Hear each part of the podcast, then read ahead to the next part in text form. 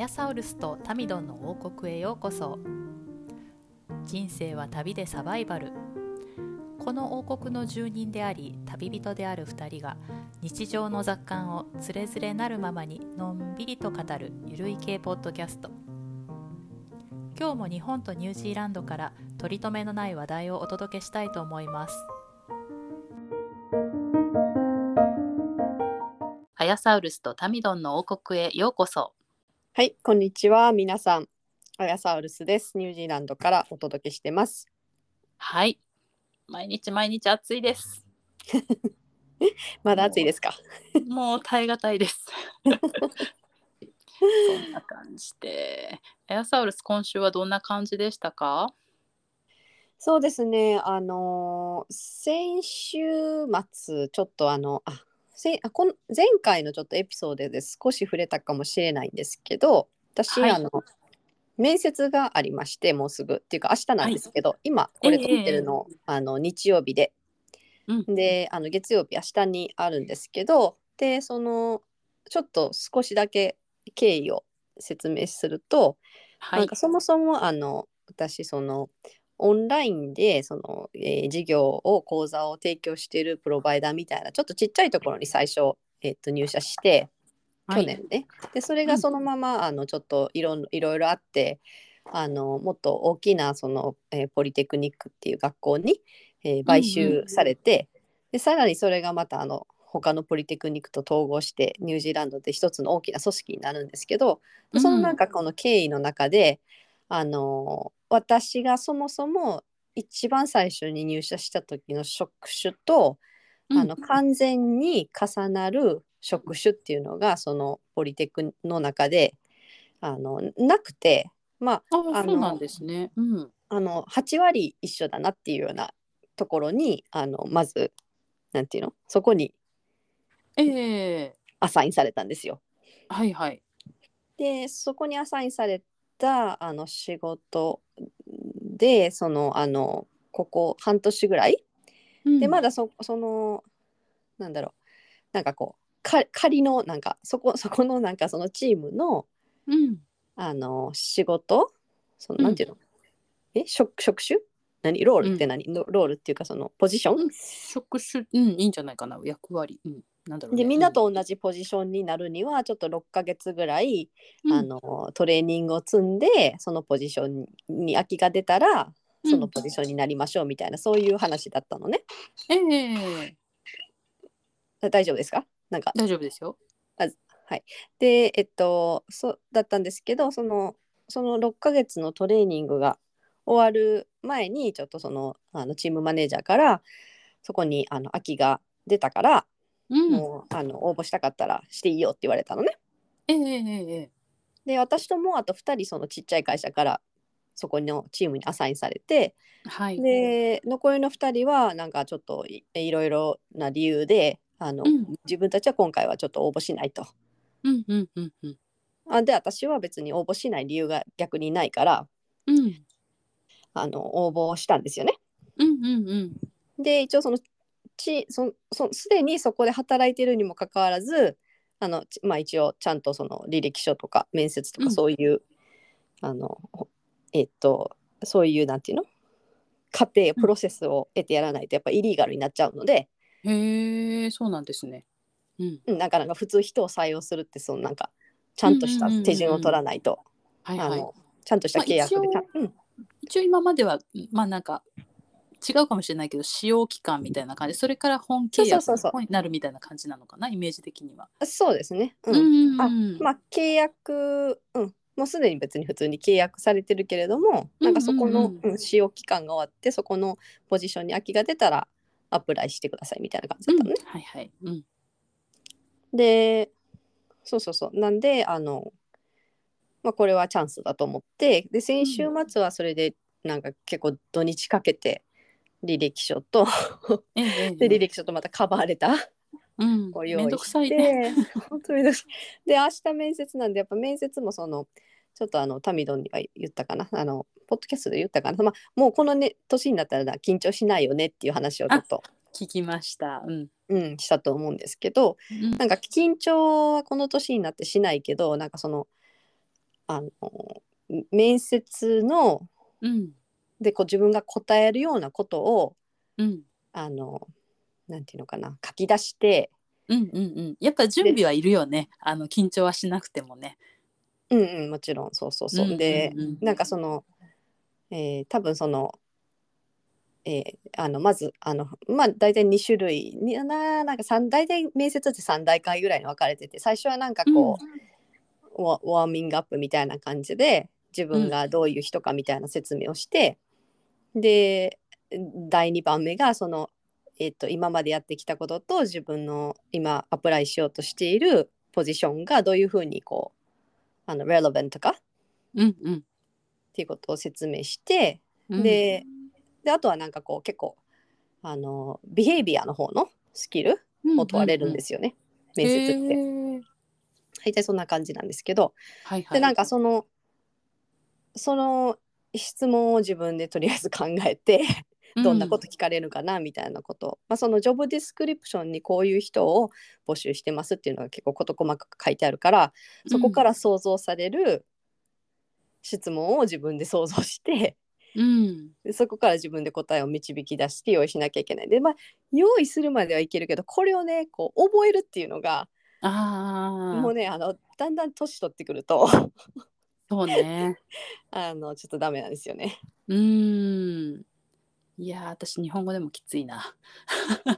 うん、でなんかそのえっ、とアプライしようと思っている仕事はその学習デザインっていう、学習デザイナーっていうラーニングデザイナーっていう仕事なんですけどうんで学習デザインのなんかこう学習デザイナーラーニングデザイナーになるためのスキルとか学習デザインに必要ななんかこう理論とかメソッドとか、そういうのをその過去自分がどういうところでどういうふうに経験してどういうふうになんかそそこで得た経験をアプライできるかみたいなうんうんうんことをうんあの説明しなきゃいけないのね。うん。多分。うんうんうんうん。でもそうでしょうそうでしょう。うん。うん、でそもその面接は1時間でうんその1時間の間多分その明日のその時間になったらすごい集中するから あのはいはい多分もう思。考を張り巡らして答えられるんだろうけれども、うんもう普段あんまり考えてないからうんなんかううあほんいけるかなとか思ってちょっとねあの、うんもう全然暗記するところまで行ってないんですよまだ。あでも大丈夫大丈夫絶対そんだけ考えてたらあのと本番出てくると思うよ。その丸起こしなくても。うん出てくる出てくる。絶対あの準準備ってそういうもんじゃない。なんか一回でもこうなんかそういう考えをしてこうこ押し問答を頭の中でやったら多分うん本番で出てくると思いますよ。そうかな。そうだといいんですけど、うん。うん、なんか結構こう。自自信持って挑んでくださいよ。締め切りなんかすごいなんかトリッキーなクエスチョンとかあるんですよ。なんか締め切りが差し迫っそうなん。ですかうん大体ね面接って差しあの締め切りあ日本ってどんどうなんですかね？なんかこっちではなんかこう締め切りが差し迫ってて、なんかタイ締め切りが差し迫ってるプロジェクトを2つ抱えてたら、うん。なんかどういうふうになんかうん対処するかとか、そういう質問とか聞かれるんですよ。えー、いや私そんなまともな面接受けたことないね。もうここここ10年以上。うん、わかんないわ。うん。うん、でなんかとかそういうのとかなんかなんやろなあのなんかその自分と一緒に働いている同僚となんかこうどういうふうになんか交渉してなんかプロジェクトをさなんか成功に導いていくかみたいなそういうのとかさ、はいはい。うんうんうんうんうん。なんかあれだね、本当どう人となりを聞かれるというそうか、そうそうそう。うん、あので論理的思考ができるかとかそういううん。とこ見られるのかな。うん。でもなんかもうこの年になったらなんか私その一緒に明日面接する人ってもうチームマネージャーも来るからうん。普段一緒に働いてる人、あなんかこの間、うんはい、チームマネージャーにあのそんであ私受けることにしたよって話して、うん。あそうなんじゃあ私も多分面接に行くからって面接のパネルでいてるからって言って言われて、うんうんうんうんうん。でなんか私あのもうさそういうデッドラインがどうのとかどうやってオーガナイズするとか、そういう質問聞かないでねって言っといたよね 向こう苦笑いしてたけど。だってねって言ってもうこの年でしょって言って。そのねうん。オーガナイズとかデッドラインとかできてなかったら今ここにいないからみたいなさ。確かに。それもうそれ言っちゃえば。もうさ本当なんか本番で歳とかだったらわかるよ。うんうんうんうんうん。本当だね。言われてみたらそうだね。50手前にしてさなんかその、internal external その組織内外の人たちとどういうふうになんかこう今までいろんなコラボレーションしてやってきたかとかさ、うん、なんかいやってきたから今いてるんやみたいなさ。確かに 本当よね。本もう本当。そうういうもう silly question は、あもう no thank you って言っといたら。でも聞かれるんだろうな。でも聞かれるよ。HR も来るからね。うんうんうんうんうんうん。まあ無事終わることを祈ってます。明日何時から？えー、12時。お昼。12時。あそうなのね。そうなんですよ。なんかね。うまくいくといいね。なんかでもあれねトントントンとなんかいいいい風にチャンスが巡ってきたね今年。そうねそうね、うん。本当、うん。そのゲットできたら収入もアップできるので。ねえ。なんかうん他の2人がそれにアプライしないってのはまあいろんな事情があるんだろうけどなんかもったいない感じがしますね。そうですね。なんかうん。どうせ収入が上がるんだったら、まあアプライしない理由はないだろうって思うんだけどまあそれは個人のね、うん。あのあ判断にお任せしますっていう感じなんですけど。仕あでも事の内容とか責任とかすごく増えたりするの？いや今や試験に通今ったら。いや今すでにやってるからそん,、うん、そうだよねきっとね。うん。そんなになんか急にゴロッと変わるとかでもなければ引き続きそのポジションについたとしてもその、えーなんていうの？使用期間？使用期間っていうかその使用期間っていうのは変だね。その あのトレーニングの。トレーニング？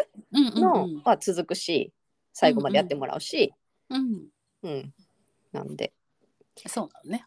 でもちょっとあのこの間のあのタムケン50代からのチャレンジじゃの話じゃないけど、ええ。ちょっともうなんかあのあのなんか最後から2番目ぐらいのチャレンジであってほしいなって感じ。私すでに なんかそんな名前のドラマが昔ありましたね。今ふと思ったんですけど、えーそれね最後からな2番目の恋かなんかだ。よそうそうキョンキョンと 中井貴一が出てるやつ。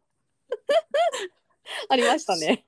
ありましたよね。昭和世代の人は分かっていただけると思うんですけど。あのいやー。もう最後から2番目ぐらいのチャレンジ。私だってなんかもう面接の準備とか履歴書とか書いてて、自分でなんかもう私よう頑張ってるなって思って。いや ほんまにほんまにそう思います。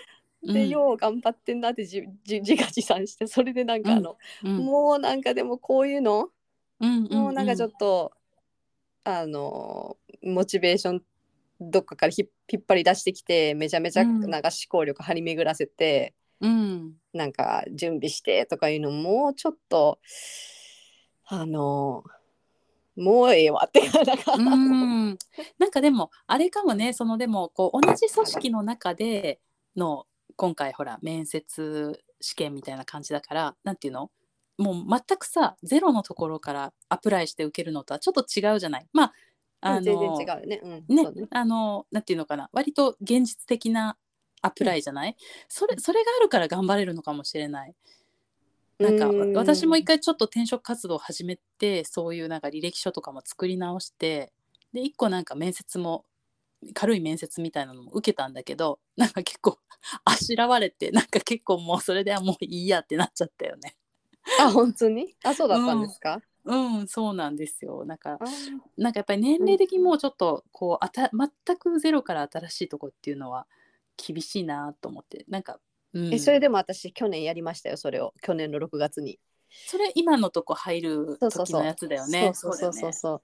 頑張ってね。うん、でなんかそれがその全く違うところのその転職やって、うんうんうんうん。それでで今さタミドが言ってくれたみたいにその同じところでのやつだからちょっと現実的みたいな。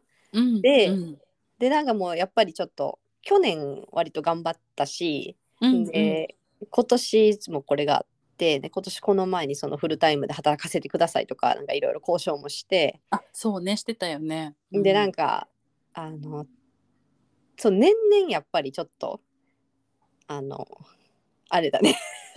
いや本当あのもうもうちょっとチャレンジしにしづらくなしづらくじゃないけどすごいなんかあのあの私いつももうあの考え方としてあの、うん。ややってから後で心配するタイプなんですよね。はいはいはいはいはい。知ってます知ってます。前もなんか聞いたことある。うんうん。なとりあえずとりあえずチャンスが来たら絶対に受ける。うんでうん。後で心配するっていう人なんで。そのうんなんかそうん後での心配がなんか年々こうめんどくせえってなってきてるんですよ。うんうんうん そうなのよ。そうそうそう。私もあの前回か前々回のポッドキャストで話したけどその タム系のやつを見ながらうん。あーなんか何歳になってもチャレンジできると自分で思ってたけどやっぱり腰が重くなってんなっていう実感をねえだどんな風にあしらわれたんですか？なんかなんか結構準備して頑張ったの？それってそれって最近の話のことですか？うん最近の話なんですけどね、でえっとちょっと電話で軽くインタビューみたいな感じあーうんうんでこう今までの経歴とか、あのーずっと喋らされたんだけどなんかもう途中から明らかにでもう相手の人がすごい若い女の子なのね。うん。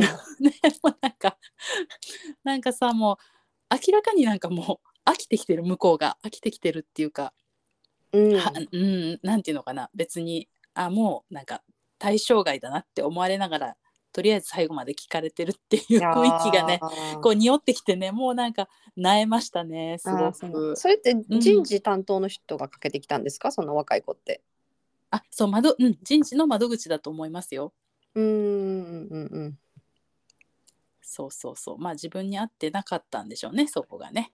うん。ああそうなんですね。で、まあなんかうんそのえっとそこで一応なんかその後あのすあのお断りの連絡が来たんですか？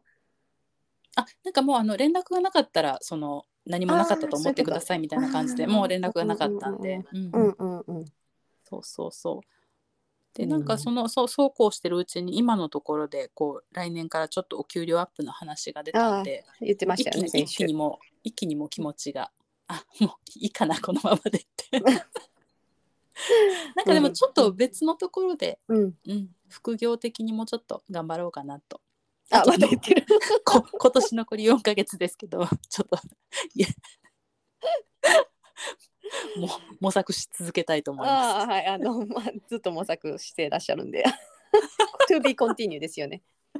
To be continued TBC。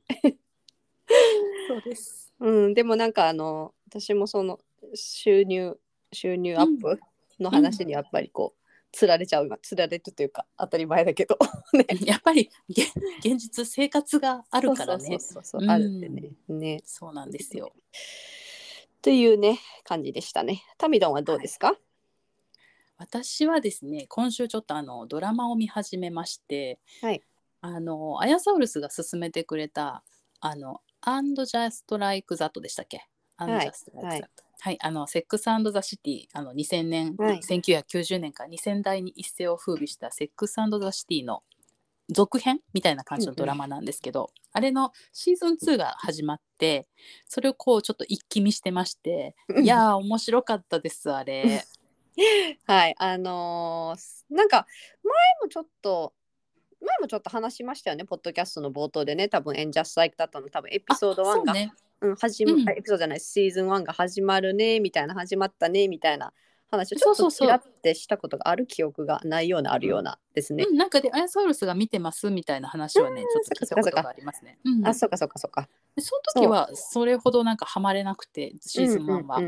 結構ええーと1話の途中で結構何回か寝落ちしてそのままになっちゃってたんですけど、うん。シーズン2見てみたらめちゃめちゃ面白くてね。うん。なんかそうそうそう。これについてねちょっと今日は一緒に語りたいなと思うんですけどなんかあれを見ていてなんか私あのいろんな出てくる登場人物の中にちょっとずつこう自分の要素を感じるんですよ。うん。すごい過保護で心配性な親の一面だったり、うん。あの卑屈な一面だったりこれもういろんな人が持ってる登場人物のキャラなんですけど、だからなんかすごくねあの今日どどこでもねちょっとずつ共感してねそれが面白いんだろうなって思いながら見てたんですよ。うん。うん、例えばなんかこうシャーロットっていう登場人物がね、まあ皆さんご存知だと思うんですけど、がこの子供がこういろいろ自分の理想通りには育育たないと。うん。ですごい過剰な期待してるからそこにはがっかりするんだけどでもすごく子供が可愛いから子供を認めようとして。でなんかあの めっちゃ笑ったのが娘がなんかあの初体験をするのになんかコンドコンドームがないっていう電話がかかってきて、うんうんうん。雪の中を薬局うんコンドームを探して走り回るっていうね、親が。もうねあれ爆笑しましたけど気持ちがねなんかわかると思って。うち多分ねありありありのケースですよあれ。ね。うんなんかこう,、なんこう言われるとちょっと複雑な部分もありつつでもなんか全面的にもうなんか協力しちゃう娘のためにみたいな。うんうんうん。ねなんかもうそういうとことかあとあのシャーロットの親友でアンソニーっていうあのゲイの男性がいるじゃないですか。はいはいはい。あの人がすごくいつもこう卑屈で皮肉屋なんですけどあ私結構内面ああいう一面かなり持ってるわと思いながら。外には出てないんですけどなんかあああいうああいう思考になる時あるわって思いながら見てて。うんうんうんうんうんうんうんそうアヤソウルスはなんか特にこの登場人物が好きとか自分を重ねるわとかあります？うーんなんかそのしまあタミノが言ってたみたいになんかいろいろやっぱりいろんな人の要素が自分にもあるなって思うんですけど、なんかそのシャーロットのなんかあの痛い面？なんかあの あのこの2人の前でなんかあのええ。シャーロットがすごく久しぶりに何？なんか何十年ぶりとかにこうアートギャラリーのなんかディーラー？ディーラーっていうかなんかそういう仕仕事をゲットしてね。ねうんうんうん。また戻れる？復帰できるっていうんですごい本人喜んで、さあみんな聞いてみたいな感じであのん。家族招集して、うん。あのあの子供とあのあのハリーの前ハリーだっけ？夫の前で、あの旦那さんの。うん。ね前であのこれからはなんかフルタイムで働いてご飯もなんとかよとかさ自分で作らなきゃよとか。うんで帰ってきてもママが常にいるわけじゃないからみんな大丈夫？みたいなね。そうそうそう そういうのをなんかすごい宣言しながらあの子供たちは、あはいはいみたいな感じであの あのスマホ？いじりながら あので子ど子供はあのママがあの常にいないからむしろ嬉しいぐらいの反応でね。そうそうそうそう。自分が期待してる反応じゃないのよね。そうそうそう。でなんかあのそれもねそういうのもよくあるしね。私もよくあのあの娘たちの前で「はい。なんとかなんとかなのよ」とか言ってすごい自分を張り切って言っても、うん。うん。だからみたいな そういうの。ちょっと聞いてる？ちょっと聞いてるってやつ。あの子供の前で空回りしちゃって子供すごい冷めてるってやつね。そうそう。聞いてる？聞いてる？聞いてないよね？聞いてる？って。ちょっとちゃんと聞いてって言って。よくやってますあれは。そうね。子供の前での空回り本当私もありますね。なんかこう共通の話題とかを見つけたくて、うん。あのいろいろこう駆使す駆使するというかあの工夫するんですけど なんか結局スルーされてしまうっていうね。うん。これもね、いいいい思い出になると思うんですけどね。そうですね。でももうもうでうんも子供がさすごい昔みたいに歩み寄ってくることはないから一生これが続くんだろうね。こっちが聞いて聞いて 聞いて聞いてってなって子供に「はいはいはいはい」みたいな。まあそうね。なんかすごいなんか違うちょっと違う形で歩み寄ってくるようになるよね。あそうそうだね。対大人になるのかな。そうそうそう。なんか大人同士みみたいなの感じ、でもなんか、お互いちょっと子供の目ももも持ち合わせてるみたいなところあるよね。うんうんうんうんうん。こうやっぱり親子だからね。そうねそうね、うんなんて感じで。まあでもあのーなんなんですかねあのミランダ？なんか多分その、うん。シーズン1でがなんか不評だったのもなんかミランダがそのあのなんかカミングアウトしてうん。なんか女性も好きかもみたいななってなんかすごい自分のセクシャリティをこうなんか追求してあのスティーブと別れて、別れようとして、うん。なんかこう結構こうなんていうの勝手な勝手なっていうかなんかどうしたんミランダみたいな。っうんうんうんうんうんうん。ていうところとなんかそのミランダとあの、えーチェだっけ？あのあのチェですね。シーズン2でもまだ最初の方はチェと付き合ってましたね。そうそうそうそう、うんうん。で付き合っててなんかあのでチェとミランダが別れたらなんかあの結構ツイートが炎上してて「やった!」ってみんな言ってて。あそれはリアルの世界でみんながやったって。でなんか確かに私もワンシーズン1全部見てないけどなんかスティーブだったよ。シーズン2で見てても。なんかまともに向き合えてなくてミランダとも自分とも。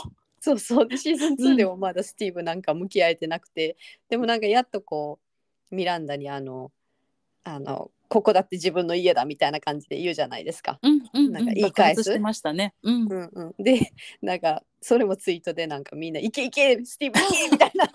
あそうなんだそうなんだ。でなんかみんなスティスティーブの味方。そうそうそう。多分ちょっとあのミランダが勝手だったからだろうねシーズン1で。ねえでやっぱその、うん。学歴と経歴があるからちょっとなんかあれなんじゃない？こう鼻につくというか。あーなるほどね。うん。っていうところもあるのかなってあの視聴者からね。はいはいはいはい。なるのかなみたいなのがうん。思うでなんかあとなんだろうね。まあもうあのあれですよね。キャリーとエイダンどう思います？あれ。あれね。あの自分の場合ありですか？なしですか？あのすっごい昔の元彼と復縁するっていうのはしかもさちょっとあれエイダン的には3度目の挑戦でしょ？3度目キャリーに対してってこと？そうそうそう3度うん目かそうね。なんかでしょ、そうね。うんなそうそうなんかそうもう 3, 三度目のいやね私私的にはなしですね。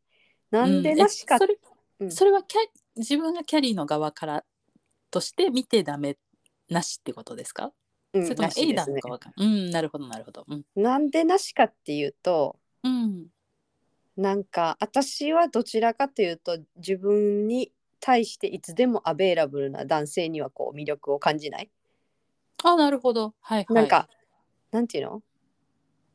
あのなんだろうな。ハードルとか困難がなきゃダメなの？え？いやそんなに未練がましいの？あんたって思う。ああそういうことね。はいはいはいはい。なんかこう なんか結構こう A 団かわいそう A 団かわいそうみたいな結構、うんうん。うんあの視聴者側からの意見もあると思うんですけど、うんうんうんなんかなんかこうなんだろうねそのその振られてさ2回過去うんうん。2回振られているのに、うん。まだそんななんか まだそんなに来るってどんだけ自信ないのよって思っちゃう。わかる。なるほどね。なるほどね。そういう自信のない人よりはなんかビッグの方がなんかこうビッグはには振り回されるけれども、うんうんうんうんうん。私は多分キャリーと一緒でビッグみたいな方がいいと思う。なるほどね。あそういう見方もあるんだね。なるほど。私が思ったのはあの私もないなって思ったんですよ。エイダンとよりを戻すのは、うん。なぜかというとそのやっぱりあの昔2回別れてるじゃないですか。うんうん。やっぱり別れた時には別れた理由っていうのがあってうん、でやっぱりね同じ人ともし付き合ったらその部分がまた絶対気になると思うんですよ。ダメだった部分っていうのが。そんな変わってるわけないもんね。変わってるわけがない。何回繰り返すねんっていうことに、ね、なると思うんですよ私はね。だからなしだなと思ったんですけどなるほどね。確かにその男性の自信っていう意味ではあのアヤサウルスの言ってることなんか今なるほどなーって思いました。本当。うんうん確かに。なんか自信ある人の方がいいですもん。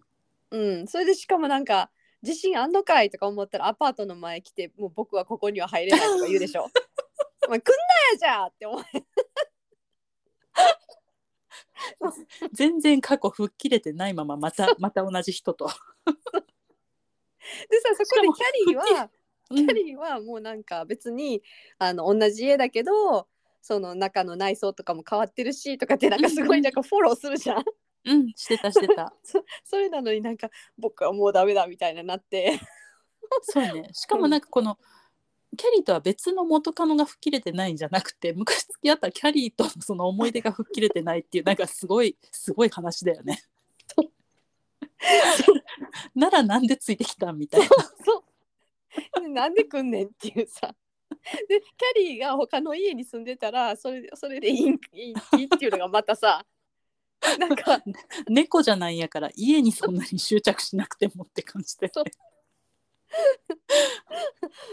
うほんとそう。なんかちょっとねあの英断はね私全然こうなんかその「セックスシティ」のねあの昔の時からちょっとね、あの苦手でしたね、あ苦手なんだ。うんすごい苦手。ああいう人一番苦手。なるほど、ね、かもしれん、なるほどなるほど。何が何がダメなのかもちょっとわからないけどちょっと嫌悪感すら感じる。まあ生理的なもんじゃない？多分そういうことになってくると、生理的に受け付けないんだろうね。うん。そうね。なんかすごくそのやっぱあれなんじゃないかな。その自分のことすごくこう大事にして自分優先で自分一番みたいな人が多分嫌なんだろうね。逆に。ああなるほどね。うんうんうんなんかマイウェイを持ってる人うん。が多分好きなんだと思う。どっかで。うんうんうんうんうんうんうん。うなるほどね。んうん。なんか私一つなんかキャリーの発言で気になったのがあって、そのまあビッグが亡くなってエーダンとよりを戻してそうそうそうあの問題のそう。そうであの女友達に「私ビッグを選んだのが間違ってたわ」って言うんですよ。ちょっと待ってって。なんか人生ってその時その時で一番さあのベストだベターだって思う道を選んでその中でこうビッグを選んできたわけじゃない？あの今エイダンとよりを戻したからって ビッグを選んだのが間違いだったって。いやそれはないんじゃない？と思って。いやなんかあのツイートでもあれだけ綺麗なマンションに住まわせてもらって、うんうん、うん、なんか遺産もいっぱい入ったやろに。なんかそんううなんうん。言ったらあかんやろみたいな。あれダメです。よなんか私そのなんかその SNS で言う何言われてたかは全然知らないんですけどわ この鈍い私ですらその発言に「え？っ?」てちょっとあの目向きましたからね。その発言はあかんわないわと思って。うんねなんか、うん。そのなんか本当になんか死人に口なしじゃないけどさ。ひどいよね。そう。別にねそのまあビッグがこうなっても心の傷も癒えて今 A 団に行ったっていう別にそれそれ自体は否定するつもりないんですよ、でもその過去うまくいってたビッグの選択を否定っていうそれはちょっとねあのちょっとびっくりしましたね。多分それがミステイクっていうのは多分なんかその、うん。そのあれじゃない？ビッグと一緒じゃなくてさ最初からもう A 団であれしてたらその自分もそういうすごい辛い辛か辛く辛さとか悲しみとかそういうのをうん乗り越えなくてよかったみたいな感じでの意味かなってちょっと思った。ああそういう意味があったとしてもでもとしてもね。あのもしでそれで A 団が先なくなったらやっぱりかその悲しみは来るわけじゃない。うんだから、うん、どうかな。どうかな。どうかな、私はちょっと。そこは同意できないな。あれさあのこれどうなると思います ?A 団とキャリいや、結局ね、また別れると思うんですよ、私。ー。うんうんですよね。うんうん、うん、あ、やっぱり思います？だってあのもし A 団とキャリーがくっついてハッピーエンドになったら多分もうあのセックスシティというか「And Just Like だったってもうあの続かないじゃないですかストーリー的に。うん、うん、確かに、確かに。ってあのストーリーってキャリーキャリーは常にいつも恋愛してるっていうのが大前提うん、うん、うん、うん。じゃない、うん、んでそうそうそう。でやっと落ち着いたかと思ったらなんかもうビッグあの死な死な死ななあかんくて。死なされて。そう。物語が続くように死な死ななあかんくて。でまた恋愛に戻るみたいな感じなんだって。だからなんかあのうん、なんかどっかのファームに行ってあの A 団の3人息子にもあの会うと思うんですけどこれから。私ね、そこもね、ちょっとどうかと思って、なんかもうファームで暮らすキャリーとか見たくなくない？うん そうよね違うやん、ずっとマンハッタンやったやんって、なんで今更農場？ってね、ちょっとそこもね、あのすごい違和感を覚えてるんですけど。そうねだから絶対で別れますよ、あの二人は。うんわかりますよねで多分なんか、あのそんななんか私は息子のステップマムにはなれないとか言うんですよ多分あ、絶対そう、絶対そう。こうやってなんか言う言うと勝手勝手なやつだな。あのキャリーが一番勝手でしょだってあん中で まあそれが面白いんですけどね、なんかこう、うんうんううんんうん、こうなんかね、昔のこう女性は従うみたいなとこ、まあ、逆のとこ言ってくれてるとこは気持ちいいんですけどね。まあそうですね。なんかあの、うん。あの何を言ってもシャーロットだけがなんかこう常にこうねあの彼と安定しているというか。あそうそうそう、ね。 stable ですよね彼女は。ねずっと stable で家族思いで、うんね。でもなんかこうあのせ専業主婦ならではのなんか苦悩みたいなのもね結構描かれてて。そうそううん。育児の時も大変そうだったしね。そうね。うんうんうん。って思って。なんかあれですか？なんかタミドンはこう男性女性に関わらずうん。なんかこういう人はすごいこうなんか魅力的というかなんかこういう人はちょっと逆に私が今言ったようにちょっと生理的に無理だわみたいな人っています？あーそうですね。いますよ。見た目とかでも。いますけどうん。いますけどどうどういうのがあのねなんかこう何でもこうなんなんだろうな理想をち押し付けてくるようなタイプの人はまず苦手ですね。男性とかで。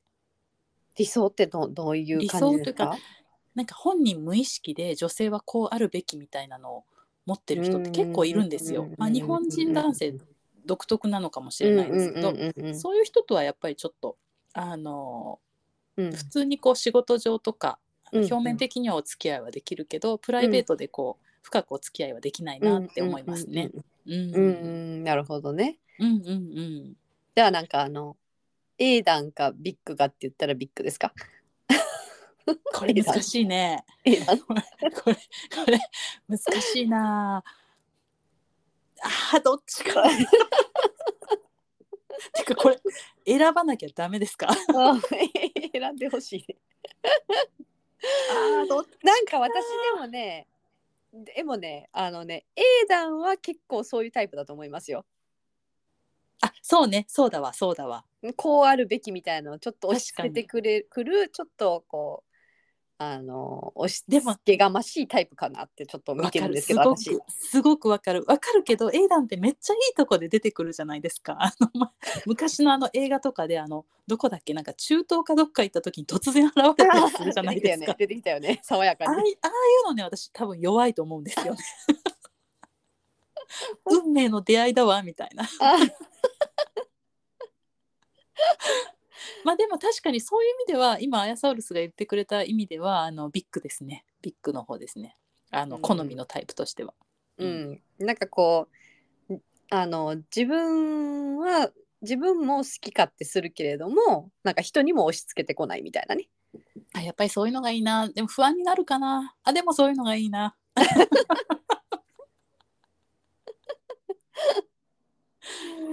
うんどっちでしょうね。うん。でもね考えたら私ビッグみたいな人とお付き合いしたことないんですよね。あやっぱり A 弾派ですねじゃあ。エイダンどうしてもなんかこう周りに寄ってくるのがエイダンなんですよ。あれに寄ってくるのがいい周りうん。うんうん。エイダンホイ。ホイダンホイホイ。ちょっと一回もう残り少ないあのなんていうのかなまあ人生はまだ長いですけどそういう恋愛とかちょっという意味ではもう ごめん。なさい A 弾ホイホイって笑いはいすいません。なんかこう人生はねまだまだ長いけどそういう恋愛とかそういう意味ではもうちょっと先短くなってるなって最近感じるんですけどうん。最後一回そういうビッグみたいな人とお付き合いしてみたいですね。疲れるよ多分。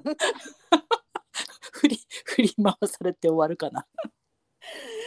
めちゃめちゃ疲れると思うけどねうんうんうん。うんうんうんまあねそうね。なんかそのでもお互い自由にしすぎて連絡取らなくなってそのまま終わっちゃいそう私の場合。ああなるほどね。逆にね、うんうん。まあそういうこともありますよね、きっとね。そうそうそう。なんかやっぱりどっちかがある程度束縛しないと、うんうんうんうんうん。うん。あので私は束縛しないから連絡来なかったら連絡そのままになっちゃって。うん、キャリーは割とちょっとニーディーなところありますもんね。うんうんそうですね、うん。そうそうそうそう、うん、だからこううまくいくんですよ。あまあすごい私かぶるんですよねキャリーと。あの自分の今までの恋愛恋愛ほう。傾向が。ほう。うんめっすごい被る。ちゃめっちゃかっこいいじゃないですかある意味。えなんでかっこいいの？いやニーディーなんですよニーディー。であれでしょめっちゃ浮き沈みが激しいんでしょ。そうそうそうそうそう。うんうんうんうんうん。であのいつまでたっても学ばないっていうね。うーんころはね。学ぶとか学ばないい学ぶとか学ばないじゃないんだよきっともう。スタイルなんだよそれが。ああマイスタイルになってる そうそうそうそう。確かにそうかもしれないですね。なんかうもう、うん、なんか私とかもなんかそのあのあれがあの見た目的にはどうですか？ビッグか A 段か外のビッグか A 段か話がちょっと長いんですけ。ど あ見た目？見た目か。見た目私どっちでもいけますね。あそっかそっか。タミノン結構割とキャパが。私あのストライクゾーンすごく広いんで。あんまり見た目こだわらないんで。あこだわらないというかうん、うん、全然こだわらないですよね。うん、知ってます。私も私 A 段もちょっとダメなんですよ。見た目。ああダメそうですね。なんか、あうん。やさ男っぽいのダメでしょきっとね。そうなの。そうなの。ね、うんうんうんうん。